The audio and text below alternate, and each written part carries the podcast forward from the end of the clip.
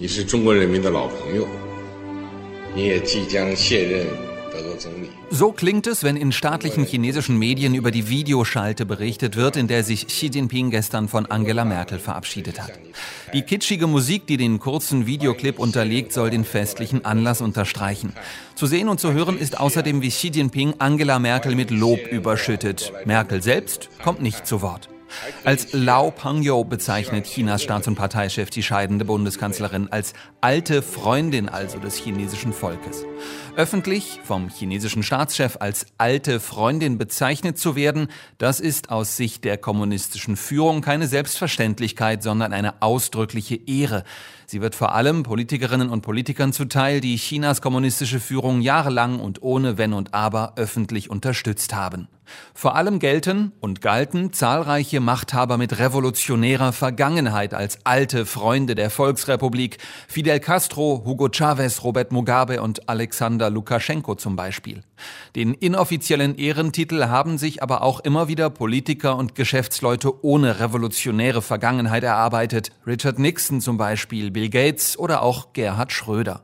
Diese alten Freunde Chinas gelten nach Lesart der Kommunistischen Partei als weitgehend unkritisch gegenüber der Politik der Volksrepublik und sie haben die Beziehungen zwischen ihren Staaten und China ausdrücklich verbessert. Der deutschen Bundeskanzlerin wird in China vor allem hoch angerechnet, dass sie die wirtschaftlichen Beziehungen zwischen den beiden Staaten stark gefördert hat.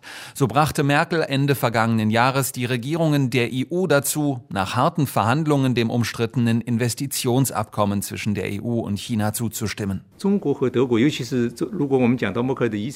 Wenn wir über Merkels Vermächtnis sprechen, dann müssen wir das geplante Investitionsabkommen zwischen China und der EU erwähnen, betont Ye Jiang vom staatlichen Shanghaier Institut für internationale Studien. Wenn dieses Investitionsabkommen umgesetzt wird, dann wird sich der chinesische Markt für die deutsche Wirtschaft weiter öffnen.